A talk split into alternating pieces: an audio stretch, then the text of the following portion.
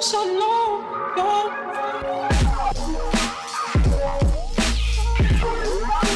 Welcome to the Great Big Beautiful Podcast, another episode of Unplugged, and we finally, Jamie, have a round table put together. Kind of. It's it's it's a triangle table. Yes. and uh, to you know, Jamie, you know what? Why don't you talk about who we're we have with us today? Do you know you know his bio? Well, we pleased to have Ric Rebelo with us. Um, Rick, I was uh, I'm gonna let you sort of give your own intro, but I uh, I just want to say off the bat I was uh, it was a pleasure to be a guest on your podcast. Um, We talked a little bit about Star Wars Rebels. Um, and you guys are doing some great stuff over there. So I hope you, you know, plug away and just tell people who you are, where you come from, and where they can find you. And I am Ric Rebelo. I co-host two podcasts, Hey You Geeks, uh, which covers geek culture, and Dadawan, which focuses primarily on Star Wars uh, with Tony Noons. And Tony and I have been doing this stuff. I think we're on our fourth year. Um, and, you know, we, we're both Rhode Island natives, and we actually met making independent films uh, out of Rhode Island. And uh, decided we were going to do a little show together. We've been doing it ever since. That's awesome. And you guys are also part of the uh, GeekDad podcast network, right? Yes, we do. Yes, Yes, we are. you are. yes. Um, well, great. Well, it's, it's it's a pleasure to have you. I'm so glad uh, you could join us tonight. Oh, thank you for having me.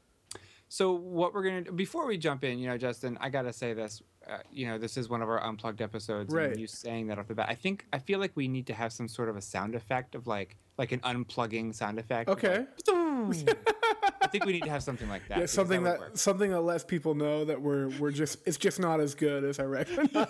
it's sort of like like B level. You Be, know? yeah, bur, you know, brace yourselves, guys.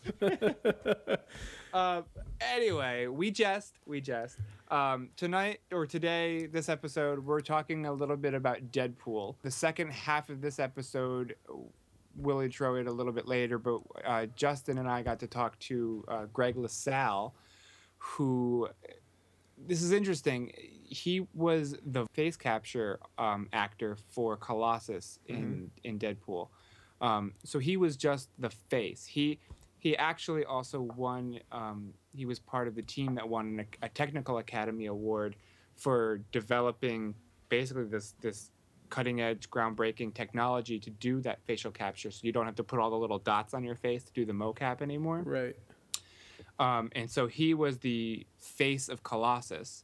Um, and one of the big reasons we have Ric t- today with us is because over on your show, you guys talked to Stefan Kapicic, who is the voice of Colossus and who I thought was also the body. Like they he did the motion capture for the body. Um, but Ric, you're Well, saying that's not the case? No, Stefan's uh Stefan I guess is six four, six five, and he said that the director wanted somebody about seven foot Mhm. uh to do the body capture. Uh so Stefan does uh just the voice primarily. And Stefan had done a lot I, I didn't realize that he, over in Yugoslavia, he does a lot of voiceovers for all of the American animated films that go over there. okay. Uh, so he had he actually has been doing uh, voice voice work for quite a long time and he's done i believe 70 films Wow. between yugoslavia and uh, the united states and Now, that's just films that he's acted in not films that he's done voice work Yeah. Is is this his first like film sort of appearing in English in an American film? no he was actually in some episodes of 24 Oh, really? and yeah he's done a lot of action television you know whenever they need sort of a eastern european heavy Yeah. Yeah. he's one of the guys, one of the, the go-to guys in the last few years. So you've probably seen him quite a bit. Mhm. Yeah. He's he's And probably one of those stuff, guys where you know who he is, but you don't know who he is. You know what I mean? You see his They were like, oh, Exact- that oh, guy. that him. Yeah. Whenever they That need Rush- a the Russian, they Russian call him that guy. Russian yeah. So I mean, we're, we're gonna link to that episode of your show, and we really encourage everybody to go listen to it. But is there, are there any were there any like gems or nuggets that you can pull out that you think were you know really just intriguing that he talked about? Well, I mean, you know, obviously, we talked a little bit about, you know, how I asked him what his opinion was about how Fox, how the pro, how how they set up all of the the PR, the great job they did promoting the movie, Mm-hmm. Mhm. and you know, he was blown away because he had never seen anything like it. I don't think anyone has really. Yeah. uh, all the different things they did to advertise and sell Mhm. this film. especially unconventionally. Uh, he had been a uh, X-Men fan since he was a young kid in Yugoslavia. His grandfather had bought him. Uh, his first comic was an X-Men comic over in Eastern Europe back when he was about ten or eleven years old. Uh, so he had been reading the books the whole time. So he was very happy and surprised when he was offered uh, the role to play Colossus. Yeah. So Ric, have you, you have you seen the movie? Yes, I have. And what do you think? I mean, Well, I really enjoyed the movie. I, you know, I thought it was it was funny and it was irreverent. I, I had been reading Deadpool since the '90s. You know, when when Rob Liefeld had originally, you know, brought the character in, and I've seen sort of the evolution of the character over time, because he was, you know, he always had a mouth, but he wasn't as silly as he is nowadays. Yeah. You know, the only my, my only and it's a very minor complaint about the movie is I just felt that the uh, villain Ajax was a little weak. Um, it seems secondary. You know, for some reason, Marvel movies I, I think a lot of them just don't have very strong villains, and I thought that this was another example of that. Um, ironically, Marvel TV. I was just watching the trailer for uh, the second trailer for Daredevil. Marvel TV has tremendous villains. yeah. One would argue that they're far better than the ones we see in the movie theater. Well, do you think Uh-oh. that it's just because they're they have just like the characters, they have more time to be developed? I think it's what it is. Yeah. I think it's what it is. I mean, you know, partially, you know, when you're talking about Vincent D'Onofrio and and you're talking about um oh my mind just went blank on Doctor Who there. But when you're talking about the characters they've picked for villains thus far, they also have tremendous actors in those roles. Yeah. Um David Tennant is what you're David Tennant, yeah. I mean, when you talk about Vincent D'Onofrio and David Tennant, you know, David Tennant's a you know, Shakespeare, you know, Royal Shakespearean actor, and D'Onofrio has a gigantic body of work going all the way back to working with Kubrick. Whereas I think that the the villains that we've seen so far in the movies have not, you know, they've been okay actors, but they certainly haven't been uh, the quality we've seen on television. So Yeah, and they're usually at least I mean there are exceptions, but they're always they're buried under so much makeup right, that even if they are well-known actors, it's sort of like they they have to present themselves as this alien menace rather than just letting their acting just just be menacing. You know what I mean? Yeah. Where David Tennant was just a guy in a purple suit. And he was terrifying. Yeah. Terrifying. It's like he was pro I think he's hands down like the most unsettling, scary villain in anything Marvel has done. No, I agree. I agree. Yeah. That was very disturbing. And even D'Onofrio, you know, D'Onofrio had the perfect tone uh, to play the Kingpin. He was just menacing without being overblown. Yeah. He was perfect, and I remember in in the scene where uh, Daredevil first meets Kingpin in out of costume. He's standing in an art gallery, and Kingpin walks in behind him. You just you feel that tension Yeah. there, and it was Yeah. it was Right. one of the greatest scenes I think I've seen in a long time in a TV show. It Yeah. was so good. and that that's all D'Onofrio. I think anybody else in that role could have brought life to the character, but he's just such a creepy guy anyway Mhm. that like that's his shtick. You know, like he brings that that creepy, unsettling Mm. bad guy vibe, and he just he knocked it out of the park. Well, a lot of people think when they're supposed to play menacing villains that they're supposed to run around and eat up the scenery like, you know, Jack Nicholson did in Batman. Right. But that's just not the case. You know what I mean? I think both of those performances showed you that if anything, the opposite is true. Mm-hmm. and that there was a lot of internal stuff going on with both of those characters that made them far scarier than somebody who was just jumping around and yelling at the top of their lungs. Yeah. But if it had been a two-hour Daredevil movie, Right, right. I- I don't. That wouldn't have been nearly as good. No, they, they wouldn't have had the time to grow, and he would have had to just run around and chew up the scenery, just to, just basically telegraph to the audience, like, "Hey, I'm the bad guy." You Right. know? I'm so I'm so terrible. yeah. You know. Look at what I can do. Yeah. Now Michael Clarke Duncan did not have the gravitas of uh, Vincent D'Onofrio. Yeah. Yeah. No, that's that's interesting because I think I mean it's a that's that's a really good point. Like a lot of the movies, um, they've been you know less than impressive. I mean, they've been good. They've been good. Vil- villains we're talking about. Yeah. I mean, they've been Yeah. good, but it's you know I'm thinking you know I can't even remember the villains. You know the second Thor movie, you Right. know, and ironically I think the best villain or the mo- the villain that had the most character was Ultron, and he wasn't even a face. You know, he was just the robot on screen. just to take it back a little bit to Deadpool itself, it is just blasting through uh, the rankings for box office. Today, I'm reading an article on Forbes, and it's saying it took in today it crossed 250 million dollars in 13 days, and uh, you know it's in territory with like it's crossed Spider-Man, uh, Toy Story 3, even for for the time period that it's in. So people are loving it. And do you think? I I guess what I wanted to ask, what you guys think. Do you think that Disney is looking at this at all and thinking because this is a different type of comic book movie, right? It's more crude, it's rated R. Are they looking at this wondering, you know, is it possible we can kind of cross into this maybe? Well, I mean, they've already said that um, the new Wolverine, the last Wolverine movie, is going to be rated R. And Warner Brothers has said that Batman vs. Superman, once it's released for Blu ray, there will be an R rated cut of it. Now, I don't know who's screaming for an R rated Superman movie, but clearly Warner Brothers thinks somebody is.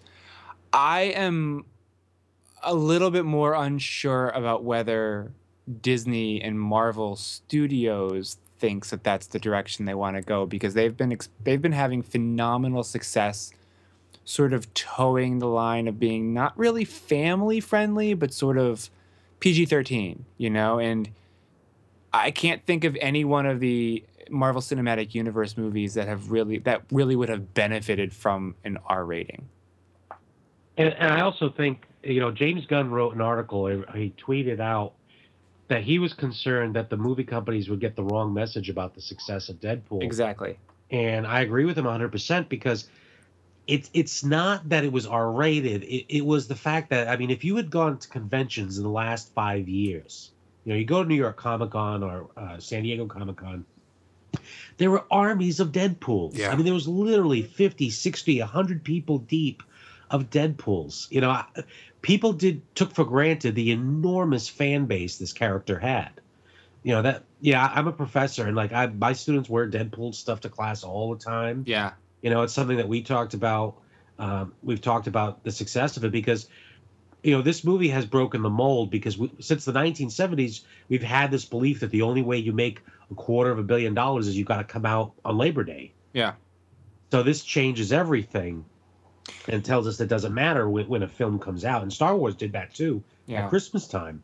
Uh, but like I said, I, I definitely think they're getting the wrong message. It's it's it's not the rating and it's not the profanity. It's the content. It's it's the other stuff. And that it's true to the character. Right. you know you can't you can't stay true to a character like deadpool and give it a pg rating you know No. that's that's not who that character is that it's a very raunchy r-rated adult character even though kids love him it's an adult character and making an r-rated superman movie i think is not being true to that character I so agree it's 100%. definitely that they're getting the wrong message No, and I, I think we'll see a lot of. Bl- I mean, Warner Brothers is already concerned about Batman, Superman. They've already let out some feelers that they're not quite happy with the movie. yeah and you know part of it is that i mean it's it's not superman it really it's kind of insulting to people who've loved superman their whole lives and who grew up watching the richard donner movies and I, why they feel that batman and superman should have the same tone i have no idea I, it makes no sense to me at all Yeah. it's it's it's not it's it's all about tonality you know you said it earlier it's tonality and you know what makes Daredevil the TV show great versus Daredevil the Ben Affleck movie was the tonality, you know, how how they dealt with it. And uh, I don't know. I just think they got the wrong idea. Perhaps the lack of Ben Affleck made it better too. it could be.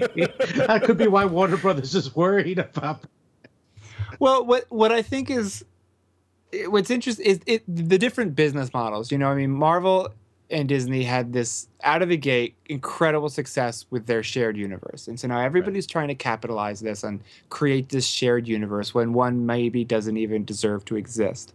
Correct. Um, and I would say that most of the Marvel movies, the films, have uh, I don't know that I'd call them lighthearted, but they have they're fun, you know. And this is mm-hmm. the this is what you know. It's been said ad nauseum at this point, but they're fun. They have lighthearted moments. They have serious mm-hmm. moments. They're actiony, but they're just in the end. You you the credits roll. It was a fun ride. Correct. And now that they have the Netflix shows, that's their time to take characters that don't necessarily equal fun. You know what I mean? I mean, they can have fun moments, but I don't think Jessica Jones or Dare, or Daredevil, uh, you know, they wouldn't benefit staying true to those characters and those stories. They wouldn't benefit from having a, uh, you know, like the Tony Stark, you know, one-liners or like tongue-in-cheek Mm-hmm. things. And, and in doing that, they can bring in characters like the Punisher, who's going to be in the next ep- uh, season Exactly. of Daredevil, and he's one of my favorite characters in comics of all time. And I've been I'm really excited about that that he's going to be in this because I think that they'll finally do him right. Um, I, I like Tom James, but, but but I'm really hoping that this will push it the next level. I, I'm a, I'm right there with you. I, I've always been a huge Punisher fan. Uh, I was lucky enough uh, to meet the current Punisher about two months ago at uh, Rhode Island Comic Con. He had come down. And, I can't think uh, of his name. He's the guy from The Walking Dead, He, right? he, Yeah. he was in the Fury too, I think, with Brad was Pitt. Fury and Walking Dead. Yeah. Yeah. Um, but um, it's on. The, I don't know why I can't think of it. It's on the tip of my tongue. Uh, You you guys got me nervous tonight. I can't focus. Uh-oh. Just we kidding. will we will look it up and we can make you sound But- smart. but, but Punisher, uh, you know, the Punisher, it's very interesting because, you know, the Dolph Lundgren Punisher had some elements, but not all. The Thomas Jane Punisher, I think the, the budget screwed that movie over. It was with Lionsgate. They shot it in Tampa, Right. which to this day I still can't get over it, you know. They, they kill his family in like this, you know, tropical paradise. And the whole time I'm sitting there going, well, Thomas Jane's fine, but this story Right. is just, you know. His uh, the guy in the Daredevil is Jon Bernthal. Yeah, John Tom. Bernthal, yes, yes, yeah. I got, I got, uh, I got to meet Jon Bernthal a couple months. He was literally, he had just come off the set. He had driven from New York all the way to Providence. Hmm. Um, so that was really cool to get a couple of minutes with him, and he was pretty stoked. He was, he was definitely into it. Uh, he was looking forward to going back. Well, you And, know, uh, yeah, I, I like I, re- I really think he's going to come on to the show and he's it's going to be run like he's going to be everyone's favorite character. I don't know, maybe I'm just biased because I'm a big fan. Well, the- but well, the one thing I noticed just from the trailer, just just from the, the little clips of the Punisher, the trailer, as you know, he looks like a guy who's having PTSD. Mhm. Yeah. Like he looks like a guy. He doesn't look like a guy who's trying to be tough. He looks like a guy who's lost something, and that something is broken inside of him, and that's what the Punisher should be. You know, he should have that. There should be that element, that sort of travel Travis Bickle element of him, Right. where he lost his humanity mm-hmm. somewhere. And and I thought, like I said, Thomas Jane was good, and I, I enjoyed Ray Stevenson too. But I, I really think this is going to be something special. and and I really wouldn't uh, put it past them uh, if he is a hit to have his own series on Netflix after. So um, with with uh, Deadpool as well, there was a lot of talk, and it was more last week that people were talking about it, but about taking your kids to go see it. And I saw a lot of people. I, I actually did see people saying they were going to take their kids to it. So Yeah. uh, is that something you think that you guys think we should be? You know, should we be telling other parents don't take your kids to this, or should it be Oh. something that they should just you know I know think it what was- to do? it was a huge thing. I mean, there was I mean, we did it on GeekDad, and we saw I saw it on lots of different websites and lots of different people just put putting it out there that listen, might be a superhero character. Your kid might love Deadpool from some of the animated shows that they've seen, Right. but this is not a kids movie. Do not take your kid. It's rated R for a reason. It is definitely no bueno. It's you, you don't take your kid to this. My son, you know, my son obviously, you know, growing up in a house with a lot of comic book stuff and heroes everywhere. He was like, "Daddy, I want to go see Deadpool." You know, I, want to see Deadpool." I said, "Absolutely not. like, Yeah. we're not seeing this movie." you know, and and it, you know, there's nothing wrong with that. I mean, and if anything, I think it gives kids something to look forward to Yeah. because when I was a kid, one of the fun things about growing up when we did before the internet was it was fun to try to find and discover things that were older or, are not meant for you. You know what I mean? So that when you were 12 or 13, you could finally see this movie and go, wow, you know, and have it blow you away, which where I think, you know, it's when you have boundaries, I think it has a greater effect in the long run. Whereas, you know, if you just take break your kids to, to see everything, uh, nothing has any impact. You know what I mean? It just all becomes one, you know, giant entity. Yeah. No, I definitely agree. Did this one's not for the kids. No. So you, didn't, you didn't you didn't take your kids, Jamie? I'm guessing. I did not. No, we I we went to see Star Wars again. okay, instead. yeah. Ric, uh, Yeah. thanks for coming on. This has oh, been thank great. you for having me. Yeah. So tell b- before we let you go, tell people where they can find you, where they can follow you, where they can hear you, all that good stuff. If you just go uh, geekdad.com and you look under the podcasts, you'll find uh, both Hey You Geeks and the Star Wars podcast Dadawan. Uh, we should have some new stuff coming out here pretty soon. We have some Deadpool stuff up now, and by all means, have a listen. And thank you guys once again. Awesome. Thank you so much. All right, guys, now we're going to go play our interview with Greg LaSalle. Hope you enjoy. So, you um, are the facial performer for Colossus. And I'm for those who don't understand the process of how these things happen, what exactly does that mean? Well, um, there's this technology called motion capture, which has been used for quite a few years now. Um, but there's been a, an advancement in the technology which allows the technology to capture the surface of, of an actor's face for every frame of film at very high resolution, and then mathematically transfer that performance to a computer generated character with all the subtlety and nuance and the wrinkles and, and the mm-hmm. micro expressions right along with it. Um, so it allows the entire performance to be transferred over to the final computer generated character. So, how does this technology differ from what was used to create Gollum, for example, in The Lord of the Rings?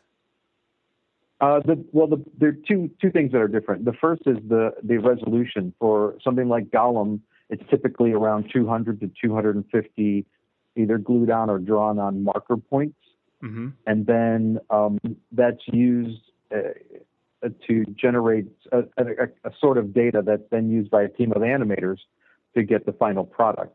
Um, this newer technology captures around 7,000 data points, which gives you all the subtlety of the surface of that skin. So um, you, you, already have all the animation that's necessary, and then it's mathematically transferred to the final performance with, with very little animator intervention. Um, typically, it's the animators are just aiming the head, the, the entire head in the right direction, uh, mm-hmm. tweaking some of the eye looks so that the eyeballs would be looking in the exact right position. Right. Um, things like that. So how is I mean if this is is this specific to the face? I mean that's why it's called facial perform performance and facial capture. Yeah. And so how is the rest of the body captured? Well, it can be done in a number of ways. For Colossus, it's either hand animated or there's a stunt man in a traditional motion capture scenario where that generates a skeleton of where the stunt man or the performer was. And then the two are kind of Frankenstein together. Okay. Uh, and I know much of your career has been devoted to facial motion capture. You've worked on a number of different films. How is the mm-hmm. process now um, different from when you first began your career? Well, uh, the well, we break it down into two things. One is um, acquiring the the performance, and that's been about the same since this MOVA system was invented. It does a phenomenal job at capturing, like I said, the subtlety of the performance. Mm-hmm. Uh, but the data wasn't easily transferable. And uh, recently, about a year and a half or two ago, uh, Digital Domain developed a technology called Direct Drive, which mathematically, using the computer, transfers the um, performance. So it doesn't require an animator to try to to try to actually intervene. It actually just does it once they set up what I think are called correspondences. So you just set up like, okay, this is the center of the cheek on my face. This is the center of the cheek on Colossus's face. You put a dot there and say, okay, from there, then mathematically figure out what's going on all around that and transfer it to the to the other character. So that's the latest development, and it really is opening things up and being able to play characters that are full screen and have a lot of sympathy uh, and empathy, and you can read all the behaviors based yeah. on the, the actual actor's performance without anybody um, tweaking it from an actor's perspective is this is this new process the new technology is it easier or is it just kind of different but more the same? Um, i think it's easier because we now now like we, we when we first started colossus we thought okay in order to get this to play correctly you're going to have to like make the performance bigger. Um, and we realized after the first couple of shots that that wasn't going to work that actually just played exactly how you wanted to to show up on the final character. So I think that that's a difference because we used to, you know, need to overemphasize things to make them look um, correct on the computer generated character. But now there's so much information that all the subtlety is there. You don't need to, to do anything different in your performance. It just yeah. actually transfers over. Okay. Seeing as how the technology has advanced and grown in the last five to 10 years, where do you think that technology and the film industry in general will be five to 10 years from now? Uh, I think the next iteration is going to be to marry the body and the facial capture together so you can do them simultaneously. Mm-hmm. Um, there's a, obviously a big cost savings there, there's savings in time, and there's a savings in um, making sure that those two performances are connected, that they come from the same same performer. You're just going to naturally get that. And I, I think that's that's where the technology is trying to go right now, and it'll it'll get there in a few years. Okay. I mean, it sounds like it's a from the work that you're directly involved in. It sounds like it's a pretty exciting time. Um, but aside from that, you know, the work with Mova that you've done and the work with facial performance capture, what do you think is uh, the most exciting aspect of filmmaking right now? Like, what else is just dramatically changing? Well, I think I think all these tools that allow you to to tell a story that you could um, uh, you can create any world you want and you know you've been able, we've been able to do that for a while now. Mm-hmm. But I think now you're able to now put in realistic, believable, sympathetic characters in those worlds because of the technology. Um, and I just think that that's a really, you know, it, naturally was going to happen, but I think we're right, we're right on that now, and that's what's beginning to happen. Are, are there any stories out there that you think could not have been told five years ago, ten years ago, that with this technology now is like they're ripe for the picking? Well, I think in general, there's going to be more more stuff coming off the, the shelves that scripts have been written and they've just kind of been waiting yeah. for technology to, to catch up to make it so that it's seamless. And I think when when I got started in this industry with this technology, um, the first movie I was lucky enough to work on was The Curious Case of Benjamin Button, and that script had been going around the studios for a long time with and everyone's trying to figure out, okay, how are we going to make this where it can be one actor and not have to be you know, a bunch of different people and make it believable and the you know uh, continuity to the performance. And the technology allowed that to happen, and now we're seeing that the computer technology is allowing a lot of other things to happen yeah. Um, as well. Stories that just didn't seem possible three years ago are now like run of the mill almost. Yeah, well, I you know I don't want to say run of the mill, but um, they're doable. They're doable. they're, yeah, yeah. They we're past the idea that that people are looking at something and going, "Oh, I don't. That can't be real, so it must not be real." Now you just get sucked into the world and stay there, which I think is where you want to be. Yeah, I, for somebody who works on the technical side of things and sort of knows how the magic is done, does it ever get frustrating to you when? like audiences are kind of not jaded, but they kind of like they think they've seen everything and they're just not wowed by what they see on the screen anymore. Well, uh, I think that goes both ways. One is I'm not sure you should just be trying to wow people uh-huh. because you can.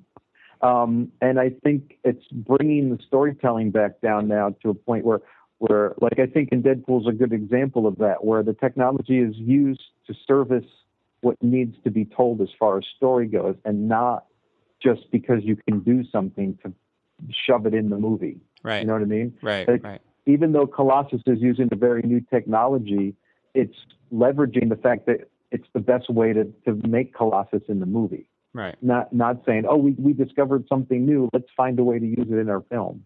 Right. Um, and and that's what I that's what I'm enjoying seeing now. Yeah. Are you interested in pursuing more on-screen roles, or are you just sort of content to mostly be on the technical side? Uh, no, I like I like both actually because I love technology, mm-hmm. um, but I love I love performing and acting quite a bit. So um, I'm just looking forward to, to, lots of things that are coming down the road. Excellent. I, I was intrigued to read that you uh, earlier in your career you uh, used to write children's music, um, and I'm just wondering what what it was that you worked on. Um, well, I one of the things I started out um, when I got out of college was um, working for a, a company that was subcontracted by uh, companies like Disney, um, Sunburst Communications. I forget what all the names of them were. Mm-hmm. Um, back when VHS was big, right? You know, and um, they used a lot of music to tell and teach with. Um, so uh, I, I worked for a company in Connecticut that did that, and that's where I learned about video editing. Um, so I got to practice uh, arranging songs and things like that, and recording. Uh, and it was a lot of fun. I, I learned a ton of things by doing that. So how did how did you make that transition? I mean, you came out of a performance background, right? And so how did you make that tradition tr- uh, transition over to the technology? Well, I, I when I first went to school, I just studied playing the piano. Um, then I went back to school to Berklee College of Music in Boston because they had a, a music technology and synthesis degree, and I loved the technology. So I went there, and that got me going in, in computers and music and synthesizers and um, the new recording systems. Um, and then from there, I just I've always stayed on the cutting edge of the technology. My father's kind of as a scientist, and I grew up with not just pianos in the house, but, but two player pianos. So Oh wow. even even back then, there was you know whatever technology we had was used to do something really cool. So and now I have a player piano, but it actually hooks up to a computer, so I can record myself and play it back. Very cool. Uh, when audiences walk out of the theater after watching Deadpool, what do you want them to be thinking? What do you want them to be saying? I want them to be thinking, how quickly can they buy a ticket to see it again, and how fast they're going to tell their friends to go see it. um, I, I hope they're laughing. I hope they're laughing, and that they had a really good, you know, whatever hour and fifty minutes, because I think it's a lot of fun. Um, in a in a fun, sh- I mean, there'll, there'll be parts that maybe will be a little shocking. I don't know, but but um, nothing's overdone. It's it's all to make people laugh and have a good time. And I, uh, best thing will be having them come out of the theaters laughing and saying they had a great time. Excellent. And if you know the character at all, I doubt that you're going to be shocked, right? I I don't know. Um, oh, really? I, well, I mean, I guess it depends on your imagination, but I, I'm hoping that there's some things in there that no one else thought of yet, so they'll be seeing or hearing them for the first time. Um, but I hope it. I hope that their fantasies about what Deadpool and the other characters do are completely fulfilled, um, because then they'll have a blast. And I think it is a lot of fun. Awesome. I am definitely looking forward to it. I can't wait to see it. Um, Greg, I know you don't have a whole lot of time, so I really thank you for taking the time to chat. This has been uh, phenomenal. Thanks so much, and good luck with everything. I, ho- I hope you have a killer weekend this weekend. Thanks a lot. I appreciate it. Take care. All right, guys, you can find us on Twitter at the GBB Podcast. You can find us on Facebook at the GBB Podcast. I hope you like this episode of Unplugged. This is something I really enjoy doing. I had a lot of fun. It's a, it's a little See, bit. until we get the sound effect, I'm just going to do Okay, you're just gonna do it. It's a nice departure from our, our regular episode, and I I find that it's just you know it's fun. It's, It's a little bit more relaxed, yeah. Exactly. This, this is, I think, what more people think of when they think of podcasts. It's just Right. you know, a bunch of people sitting around talking. so, now uh, so now we need to just have other podcasters on all the time, even on our main show. because that's what most podcasts are. Yes. just, you know, they just invite other podcasters on, and they just, you know, it's this big circle. So we yeah okay we're not gonna get into that today. I don't think. the little Twitter thing. Okay. All right, guys. Thank you so much. We'll see you. Thank you. on the main show. This podcast has been a production of the GeekDad Podcast Network. If you've enjoyed this content, please consider supporting us at patreon.com slash geekdad.